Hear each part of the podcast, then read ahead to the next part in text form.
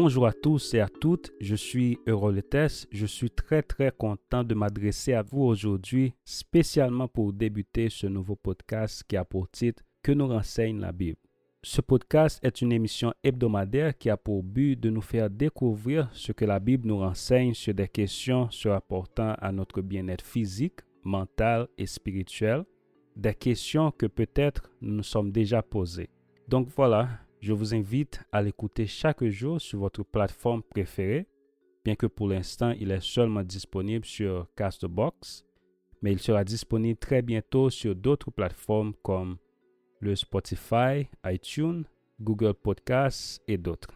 Donc j'ai seulement voulu vous faire une petite introduction, mais étant donné que nous y sommes déjà, j'aimerais profiter de cette occasion pour partager avec vous une petite réflexion sur la parole de Dieu que je pense être également une exhortation pour nous qui vivons dans ces derniers jours. Je lis pour vous dans Éphésiens chapitre 5, le verset 15 au verset 17.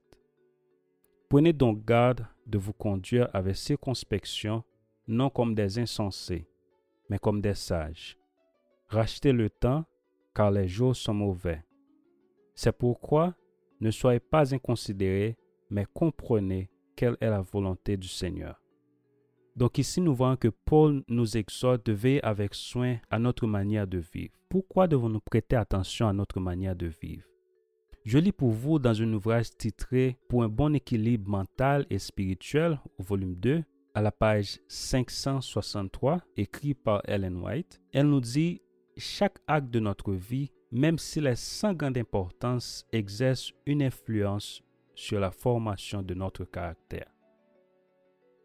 Donc cela veut dire chaque petit détail de notre vie, même s'il paraissent à nos yeux sans importance, elle exerce une influence sur la formation de ce qui nous sommes. C'est la raison pour laquelle que nous devons veiller sur notre manière de vivre, parce que la nature de notre caractère décidera notre destinée.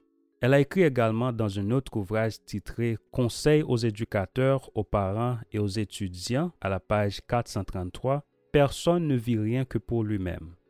Tous exercent une bonne ou une mauvaise influence. Non seulement que les choses que nous faisons exercent une influence sur notre caractère, mais nous en retour, nous exerçons une influence bonne ou mauvaise sur d'autres personnes. Donc la raison pour laquelle nous devons veiller sur notre manière de vivre. Parce que nous sommes, je dirais, un spectacle au monde. Les autres nous regardent comme des chrétiens, comme des personnes qui professent avoir la foi en Jésus. Elles regardent la manière dont nous nous comportons. Donc c'est pour cela que nous ne devons pas nous comporter comme des insensés. Mais que font les insensés? Que dit la Bible sur les insensés? Dans Proverbe chapitre 27, verset 12, je lis pour vous, L'homme prudent voit le mal et se cache, mais les simples avancent et sont punis. Donc nous voyons que l'homme prudent évite le mal, mais les insensés sont dépourvus de sens.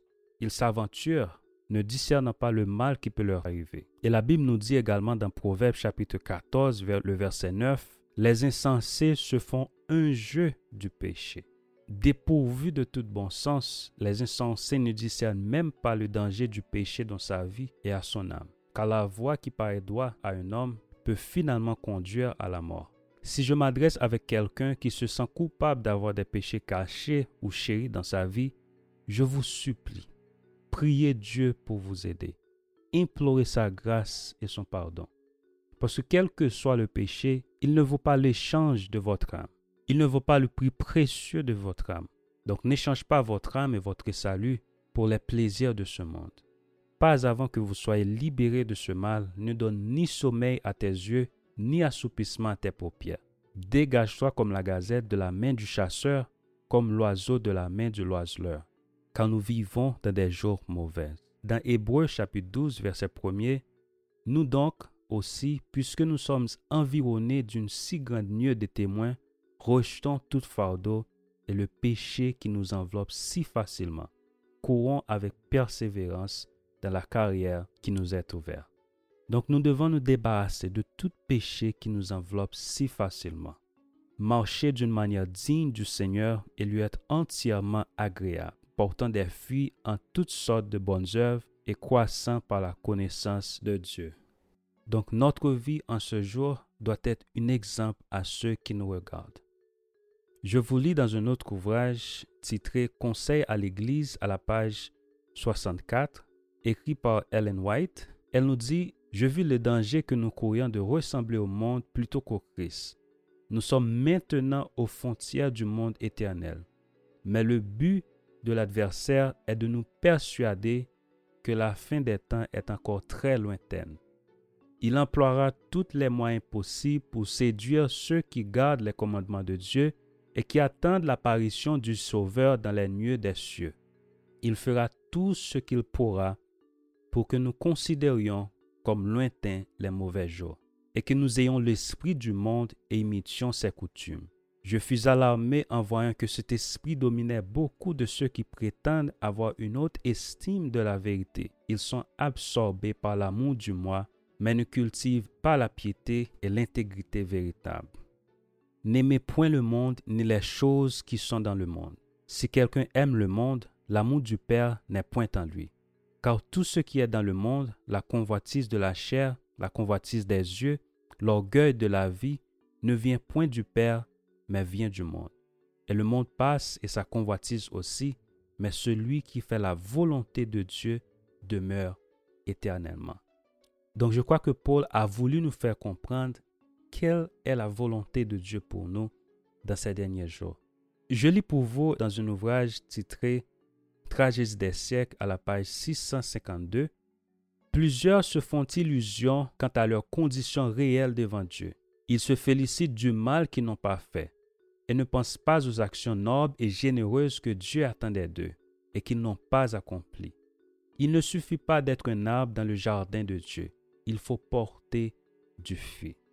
Donc, une des choses que Dieu, donc une autre chose que Dieu attend de nous, c'est que nous portons du fruit.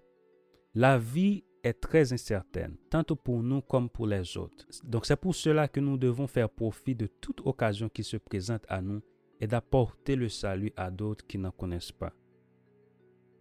Comme nous l'avons déjà vu, Dieu voudrait que nous débarrassions notre vie de tout fardeau de péché et que nous marchions d'une manière digne du Seigneur et lui être entièrement agréable. Il veut que nous profitions de toute occasion qui se présente à nous pour apporter aux autres le salut qui est en Jésus-Christ. J'espère que cette petite réflexion de la parole de Dieu vous aide à comprendre que le temps dont nous vivons exige que nous soyons vigilants, veillant sur nous-mêmes et notre vie spirituelle afin que nous ne soyons pas des insensés dans ce monde. J'aimerais faire une prière pour terminer. Notre Père, notre Dieu, nous te remercions pour la révélation de ta parole, pour ta grâce et ton amour, pour le salut que nous avons en Jésus-Christ. Et nous te remercions également pour l'exhortation que nous avons reçue de prendre soin de la manière dont nous vivons à cause des jours mauvais. Nous te demandons de pardonner nos péchés, de nous aider afin que nous puissions être prêts et que nous comprenions quelle est ta volonté dans ces derniers jours et que nous l'accomplissons dans notre vie. Merci de nous avoir gardés nous te prions en te demandant ta grâce et ta bénédiction au nom de ton Fils Jésus-Christ. Amen.